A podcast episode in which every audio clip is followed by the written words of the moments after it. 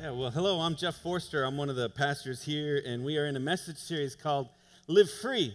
And this week we're talking about trusting God completely. So if you'd like to, uh, over the next few minutes, we'll be using the notes that are in your program. We'll also put the words up on the big screen, and uh, you'll be able to track along there with some of the Bible verses and the outline. Uh, a few weeks ago, uh, right after Easter, many of us decided that it was time to get weird. We decided that, you know what, we don't want to be normal anymore because today in North America, normal means that we believe uh, that it's always a necessity to have a car payment, and that normal in North America is that we don't have any money in the bank for emergencies, and that we have a student loan that's been around so long we think it's a pet. We're up to our eyeballs in debt. The bottom line is that in America today, normal means that we're broke and we don't want to live that way anymore. And so we decided we were going to look at what the Bible has to say. Jesus teaches that how we manage our money is a deeply spiritual issue. Jesus said it's all about our heart. He said, Where your treasure is, that's where your heart is going to be. So when God's people are financially free, they're able to accomplish so much good in the world. And oftentimes it's just from the excess, from the margin, from the extra. So, around six months ago, a few of our groups, both in Sterling Heights and at our Imlay City campus, uh, decided that they were going to do this exact same series in their groups. It was kind of a pilot program using Dave Ramsey's Financial Peace University. And they began putting the principles that we're learning now, they began putting in place about six months ago. And uh, they've been practicing them since then. And guess what? It's working. So, we have a video that uh, I wanted to introduce for you uh, from a couple who went through this program last fall, Ron and Winnie Palega. So, check out this video. Hi, uh, I'm Ron. I'm Winnie. And I'm Anthony. And we are the Palegas. Uh, we joined the Dave Ramsey group, our, our small group, started it last fall. We had nearly $10,000 in credit card debt. Um, that was about nine months ago. And now it was like six months ago, and now we only have $143 and 8 cents of debt left. That's it, and then it's dead and gone forever. Being part of that group experience just, it really helped out. We had so much going on, and credit cards were our emergency fund, and we knew that wasn't the way to go, but being in that group encouraged us. Um, every single one of them was a cheerleader to an achievement we made, and half of them have been, through the class two or three times. They were just really pulling for us, and it, it was really great. So to go from $10,000 of debt to 143 within the past six months was amazing. And it's, you know, when we decided to really start doing it, really commit to it, you know, we started praying about it and over time just started rolling in, little jobs for you started coming in, and then it just found a place perfectly because um, this is what he meant for us, and we were living the way that he wanted us to. So it really does work. we were living paycheck to paycheck. We had no plan, uh, we had no budget. Now we map every dollar. It goes where we tell it to instead of where it wants to. And, and we have goals we're reaching those goals. We have plans to reach those goals. And we're passing all the information that we're learning on to our son Anthony. I didn't really understand about financing because I would just spend and spend on anything that I see in sight without really thinking about a plan or how to save it. But then one day, one of my uh, one of my parents, Ron, my stepdad, came in my room saying, "Nino, Nino, you gotta see this." I'm like, "What? What?" Because I really understand what's going on. But then when you show me how to how to finance, I was amazed. So now, the plan of tithing, saving, now I'm able to spend uh, save it for later on future generations. Right now, I'm still not sure myself because I'm still new to this. But later on, I know God will give me the wisdom to do what what is needed to be on how to spend it, like to help others with the God, because I learned everything doesn't belong to me, but to Him, and I'm grateful for that. So I know it's difficult to follow all the principles that Dave sets out in the series. Uh, it's difficult for us, but do it. It works. It has changed our family. It has changed our finances, It's changed our whole outlook on the future. We're hopeful now instead of scared We are. of what's coming we're free. at us. It's what it is. We're free. We are. don't have to worry anymore. Was it really only six months ago? Go us. Go on. Yeah. It's so cool. You know, uh, they're just one of many, many families already that jumped in on this. Last week, Tom and Judy talked about just in their group, they've paid off over $50,000 in debt. And they're just using biblical principle. That's all. I- I- when you take the, the Financial Peace University thing, there's some uh, ideas that revolve around biblical principles. And we're not going to stop there, though. Now, there's over 500 people at Heritage Church that are going through this same process right now. Some of you need to jump into it. It's not too late. But we've got over 500 adults, and we're gaining momentum, and we're on our way to becoming a debt free group of people. Think about that. What would it feel like for uh, uh, an entire congregation of people not to have to worry about your car payment, or not to have to worry about your house payment, or not to have to feel guilty about some kind of uh, major purchase that you make? What would it feel like to cover an, a, a, a major emergency with cash from your emergency fund? I believe that this is God's plan. God's plan, the way that He talks about money in the Bible, is very different than the way that the rest of the world lives, but God's talking about freedom and peace. Most people wind up living in bondage. And so I believe that there are, are five characteristics that are, are true of most groups of people, uh, any church that would be walking in financial peace. And throughout this series, we've been exploring them. We'll continue to do so. Tonight, we're going to be talking about trusting God completely. But a person who's walking in peace saves money consistently, recognizes God's ownership, embraces God's mission for their life, God's purpose for their life, and then commits to lifelong generosity. But today, like I said, we're going to talk about that first one a, a debt free person, a free person trusts God completely. And that trust is based on the issue of contentment. Here's our issue, though. As people, we like stuff. We do. We like stuff. Contentment's a really tough word in today's consumer driven culture. We're living in the most marketed to culture in all of history. You and I see more marketing, uh, advertising pieces uh, in front of us than any other group of people in history forever. So, no wonder it's so much harder for us. People are coming after our money more than any other group of people ever in history. The average American sees over 3,000 commercial messages each day. 3,000 commercial messages each day. A child born today will likely see over a million commercials before they turn 20. So, the purpose of all this marketing, all this uh, that they're trying to get your money from you, is to tell you this you need what we're selling. And I make jokes all about the salad shooters at night or some workout program you're never going to get at 2 o'clock in the morning. You go, I do need this. This is a great deal. Get on the phone call. But wait, if you call in the next eight minutes, we'll send you two right? So you need what we're selling, and the other thing that they tell us all the time is you need it now, right now. You need what we're selling, and you need it now. And we're okay with that because we love stuff. Dave Ramsey calls it stuffitis, right? We're suffering from stuffitis. I've heard other people call it affluenza, right? We have the sickness of, of affluence.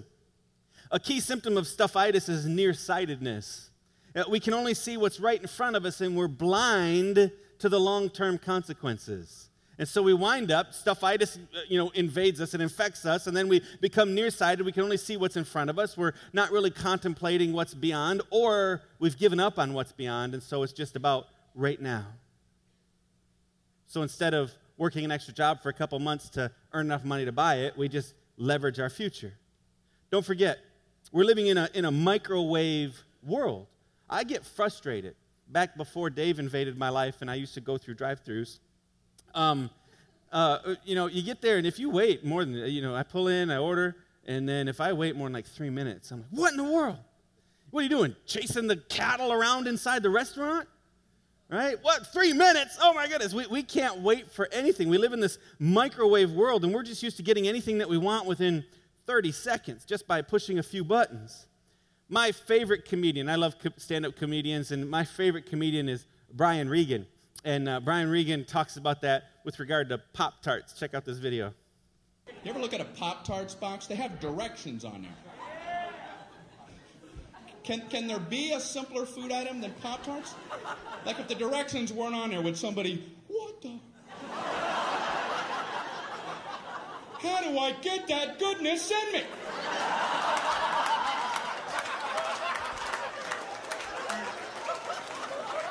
What do you do? How do you get it done? You read, man. That's what you do. They have two sets of directions. In case you don't understand one set, you abandon that whole track and get on something a little easier for yourself. They have a set of toaster directions, which, believe it or not, is more than one step. How could there possibly be more than one step? I can only think of one. Step one toast the Pop Tarts. Go ahead, toast them. Hey, are you still reading this?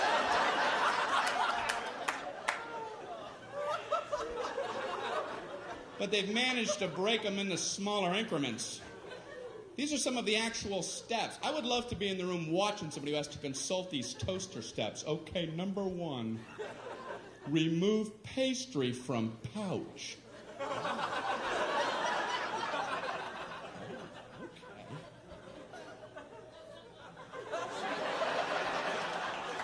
I see where they're going with this. We're banging on all cylinders now. Number two, insert pastry vertically. Oh, oh. They're reading toaster direction. You're going to throw the vertical concept at them?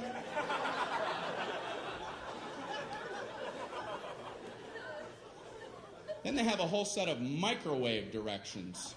That just blew me away that you could actually microwave a Pop Tart. I mean, how long does it take to toast a Pop Tart? A minute if you want them dark? People don't have that kind of time. Listen, if you need to zap fry your Pop Tarts before you head out the door, you might want to loosen up your schedule.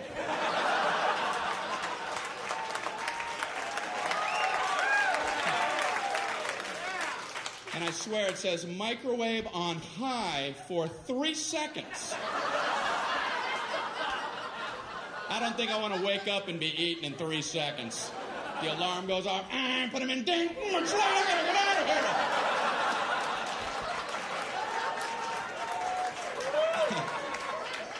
here. if you're waking, eating, and hauling in three seconds, you're booking yourself too tight. That's the way it works, though, for a lot of us. We're just in a hurry. And uh, we gotta we, gotta be thinking about the fact that it's not just about what can happen in this very instant, in this very moment. And stop booking ourselves too tight. I thought that was hysterically funny. But that's that's just how we are, isn't it? We want our stuff and we want it right now. So this idea of contentment is very difficult for many of us to uh, uh, really embrace, but it's one of the values that the Bible teaches. Jesus taught it. Uh, the Apostle Paul, he wrote the second, most of the second half of the Bible. He taught a lot about it, this idea of contentment. So, what's contentment? In the book Authentic Faith, author Gary Thomas says that contentment is soul rest, if you're filling in the blanks. Contentment is soul rest. He says it's satisfaction, it's peace, it's assurance, it's a, a sense of well being that's cultivated by pursuing the right things in our lives. Instead of more power, more money, more pleasure, more control, we begin to really seek an abundance of grace and peace. So let me say it again contentment is soul rest. This is why we named this entire message series Live Free. So let me ask you is your soul at rest? For many of us, the answer probably would be a resounding no. Many of us would say, No, I don't, I don't feel at peace in my life. Our souls aren't at rest. Instead, they're restless. They're restless thinking about the raise that we should have gotten, or they're restless thinking about the new computer that we want to buy, or we're restless thinking about a new car, or a new house that seems out of reach. We're restless thinking about how our neighbor got a raise, and how our neighbor got a new computer, and how they got a new car, and how they got a new house, and we stay frustrated because we're comparing ourselves to others or comparing ourselves to where we wanted to be and we're not yet, and we want stuff right now. We don't want to wait for it. So, this guy, Paul, he writes this. He says, How I praise the Lord that you're concerned about me again. Okay, he's writing to this church in Philippi. It's in his book called Philippians. And he's writing to them, and they had just sent him a gift. Um, now, the context behind this letter, he's writing from prison in Rome. And uh, so they sent him a gift while he's in prison. He got arrested because he was a Christian, because he was preaching about Jesus. They arrested him, they put him in prison. And from there, he says, I praise the Lord that you're concerned about me again. I know that you've always been concerned for me, but you didn't have the chance to help me. Not that I was ever in need, for I've learned how to be content with whatever I have. I know how to live on almost nothing or with everything. I've learned the secret of living in every situation, whether it's a full stomach or empty, with plenty or little, for I can do everything through Christ who gives me strength. Man, that passage cuts like a knife through our stuffitis, doesn't it? He's writing from prison. That's extraordinary. And he's saying, I've learned in whatever situation I'm in, I can be content. Jesus has taught me that I can be content in any situation. And so while I'm grateful for the gift that you gave me, I wasn't dependent on it because I found contentment. Think about it. He's in prison, he doesn't have any freedoms, there's no privacy, there's no assurance that he's ever going to be released. And so when he talks about contentment, it makes it even more powerful. He once had everything in the world before he became a Christian. He had power, he had prestige, he had respect, he had possessions. He was a very young man and already part of the Sanhedrin to be like the Supreme Court of Israel at the time. But now here he is, he's stuck in prison.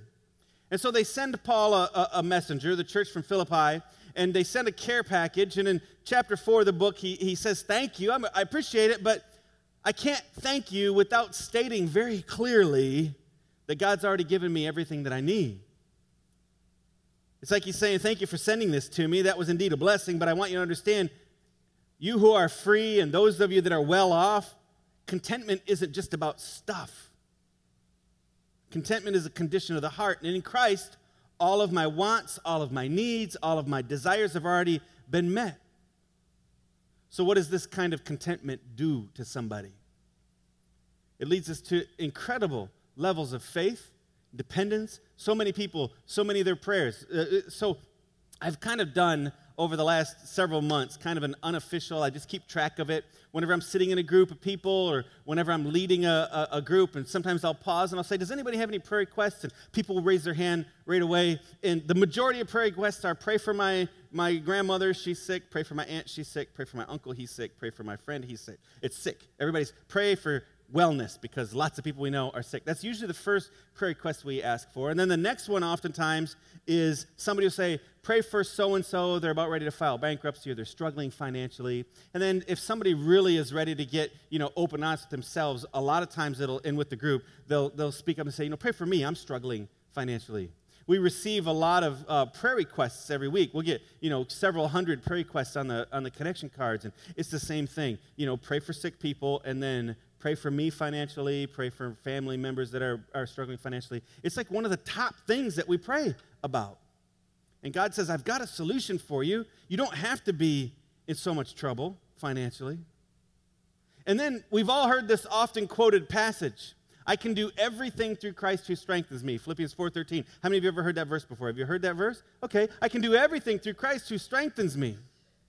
This is great, but we often forget that Paul makes this statement from prison and in the context of contentment. So when he says, I can do everything through Christ who strengthens me, he's writing it sitting in jail and he's talking about being content. That's a big statement.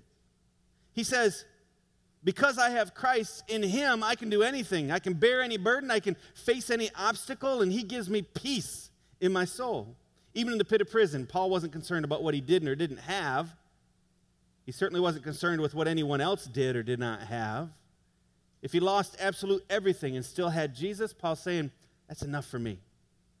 So there's three characteristics of contentment.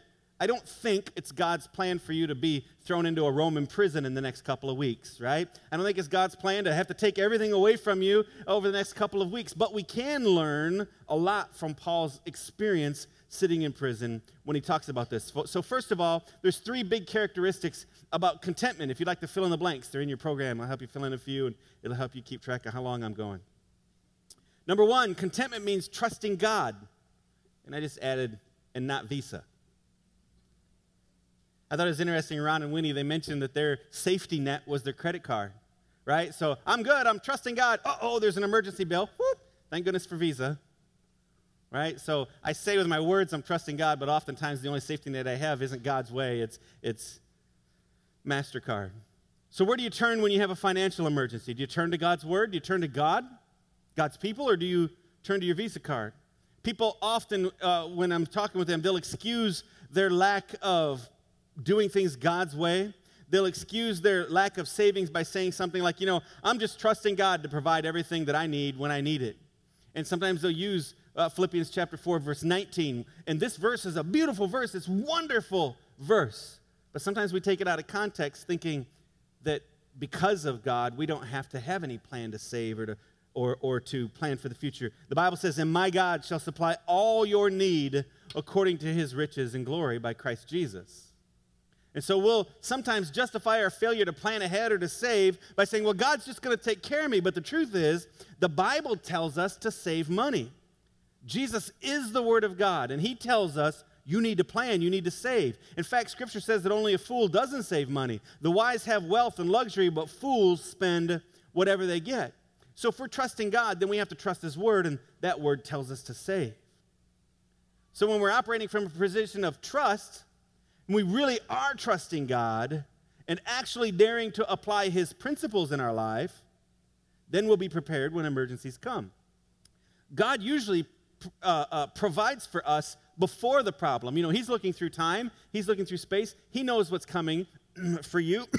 and so, oftentimes, uh, most of the time in our life, He's already prepared. It's not going to take some kind of miracle at the last minute to provide for us unless we weren't paying attention to what He had already done for us and we weren't prepared. So we put God in a situation where He'd already provided. We just didn't manage it well, and then we're confused why all of a sudden we're in trouble. So if we're trusting God and we're trusting His Word, then His Bible says to save.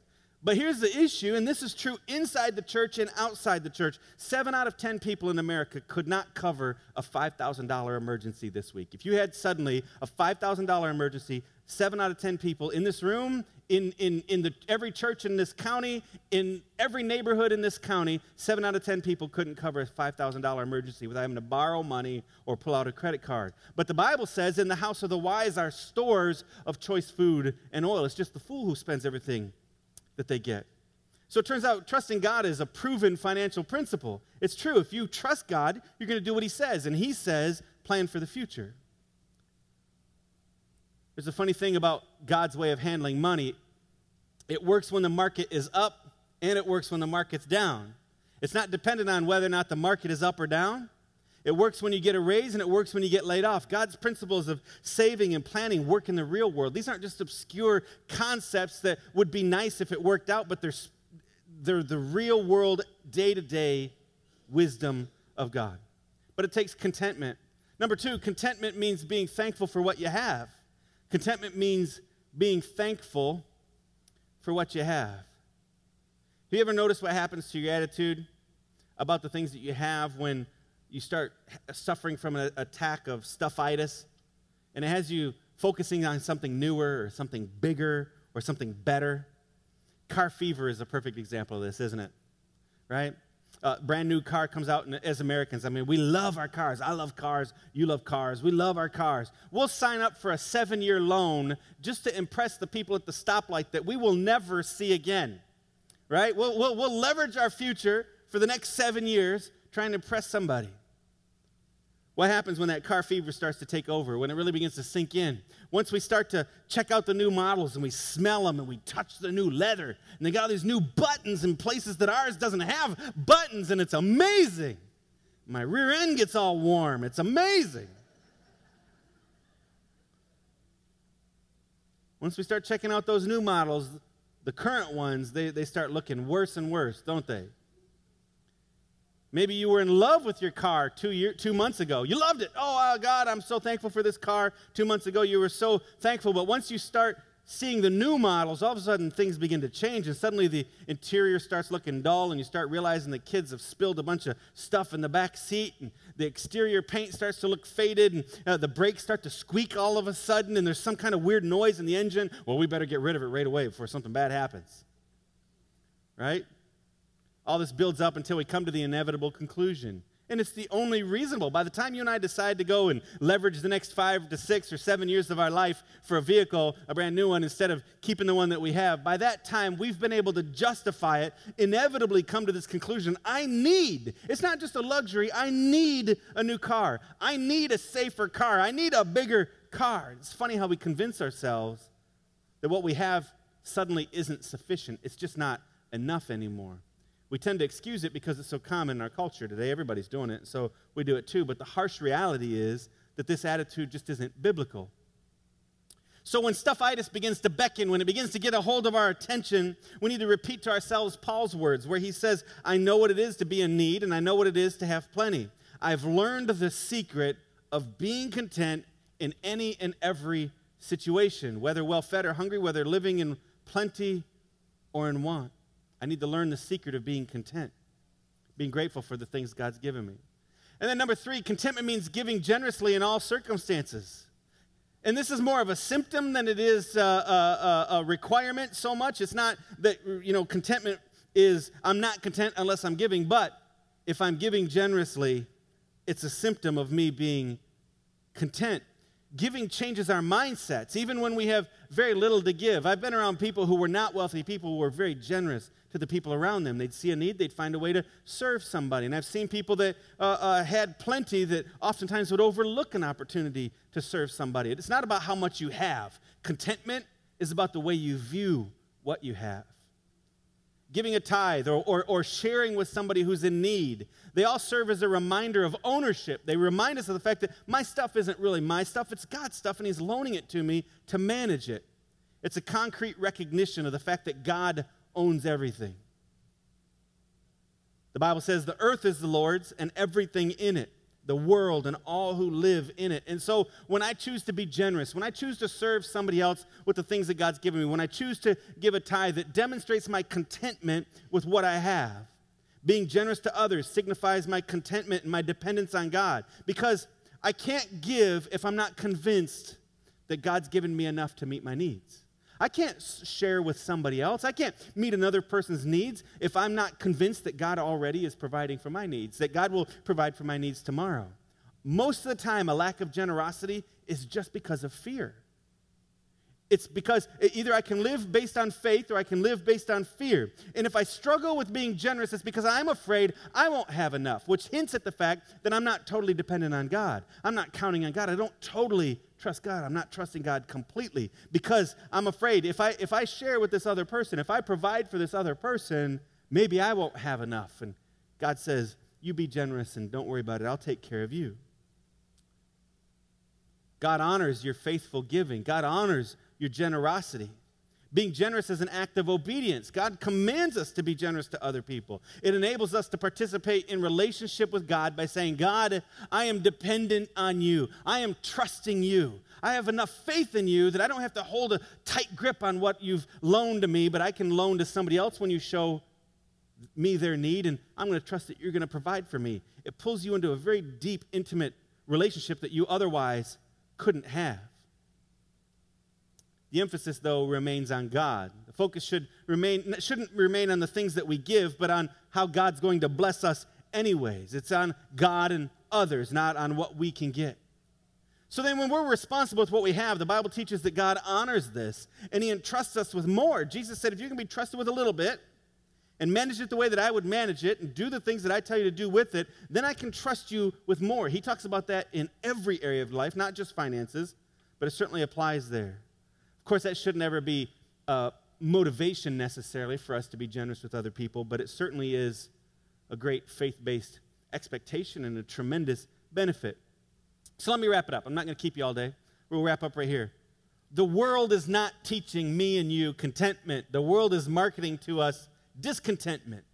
So when we walk around and we see how the rest of the world lives, they are not telling us learn to be content. The world is teaching us to take what we can get and to borrow for what we want and to satisfy our desires immediately. But the world is not giving us long term solutions. The world is not offering us a, a, a real solid safety net. They're not giving us a way to live in peace because they don't care about us. They just want what we have, they want to take another dollar from us. It only focuses on short term desires. Contentment is not a short term mindset. It's a decision to maintain an attitude of gratitude and a consistent state of soul rest for the long term. God, I, I choose to go your way. I'm not going to rush into things. I'm going to go your way. And I'm going to trust that you're going to give me rest. Contentment is an active choice every day. I choose to be content or I choose to be discontent. I choose to focus on the things I don't have or I choose to be grateful for the things that I do have. And when I'm grateful for what I do have, I'm grateful for the one who lended it to me or lent it to me. But when I'm discontent because I see other people with other things that I wished I had, then I'm starting to turn away from the one who loaned me what I did have. I demonstrate that I'm not faithful. And of course, he, he hinges blessing with regard to more with the way that I manage the little. But I get grumpy about the little and I want more now, and I begin to say, God, I'm not trusting you completely. So we wind up working against ourselves and against what God promises. Contentment makes us available for what God has in store for us. We can freely say yes when He calls us to go or to give or to serve or to do.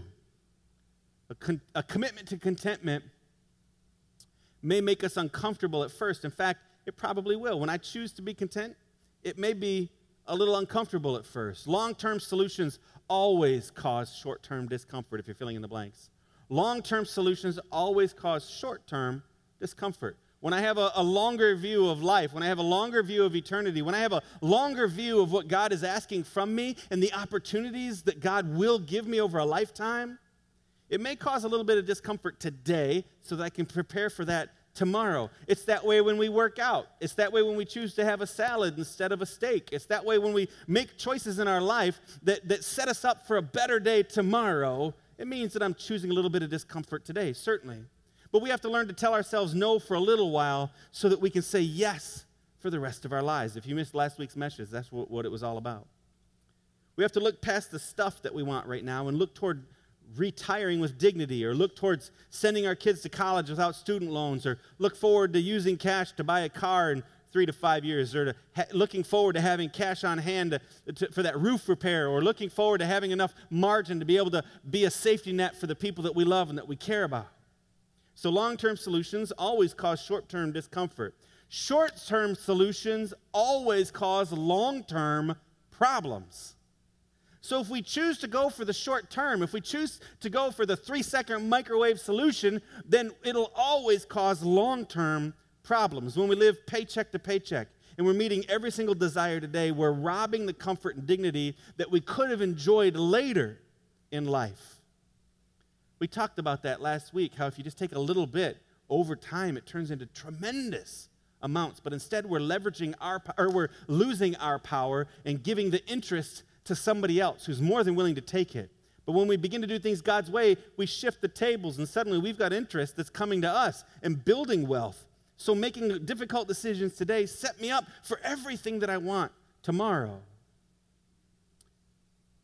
We can have it today with sorrow later, or we can have it later with joy. The Bible says the blessing of the Lord brings wealth, and he adds no trouble to it. God says, if you go my way, I'll show you the way to wealth. I'll show you the way to being prosperous. I'll show you the way to being free. There's not any trouble that's going to come with it, but it's going to require some character up front. And this is what Dave Ramsey means when he says, if you'll live today like no one else, later you can live like no one else. Truly living like no one else requires a simple, humble joy and contentment with what God has already given us today. This may be the hardest message for us. We'll leave and you go, oh, that was a cute little message about contentment. Thank goodness it didn't last longer. And then three, four, five, six weeks, three, four, five days, three four hours from now, there's going to be something that captures our attention, and it's going to be discontentment that drives us to make or be tempted to make a dumb decision financially. What has He given you? With what has God entrusted you? If you don't think you have much to offer God, you need to take a closer look at your life. He's given you family. He's given you friends. He's given you opportunities. He's given you certain talents. He's given you sp- uh, uh, skills and abilities and time. God has shaped you for His purpose. He's given you so much. He's given you everything. It's not a question of whether or not you have something to offer God. It's not a question of whether or not you have something to offer God. This is a question about what keeps you from offering what you have to Him. That's what we're talking about, and it's always a contentment issue. So, what is your stuff keeping you from doing for God today? It's not wrong to have stuff. It's wrong to choose stuff over God. It's wrong to have stuff have us. Trusting God will help you become content and experience true peace. This is absolutely fear versus faith and contentment versus discontentment are the two major battles in our hearts. This is why Jesus says, wherever your treasure is, that's where your heart is. That's why Jesus talks so much about money. This is a battle for our heart. And so my heart should be a faith driven heart saying, God, I trust you completely. But fear drives me to go, whoa, I got to hang on tightly. I got to grab more, and I got to ignore the people who have needs around me. Fear drives me to not be generous. Fear drives me, uh, uh, you know, the, to, to make bad decisions sometimes. And then the other side of it is contentment versus discontentment. We can talk about contentment today, but applying it is the battle of the heart. That's the hard part. But if I'm going to live free, and that's what this whole series is about living free, I'm going to choose faith and I'm going to choose contentment. Those are both heart choices. And if I make those choices in my heart and I change the way that I think, then I'll eventually begin changing my behaviors and my life. The outcomes of my life will change. So, what we're asking is are you going to be fear and discontentment oriented? Or is your heart going to be faith and contentment oriented? That's it. And that's a, that's a battle that you have to wrestle with this week. That's a battle that you and your spouse or you and your accountability partner have to deal with this week if you're going to find long term victory with regard to finances. Can I pray with you?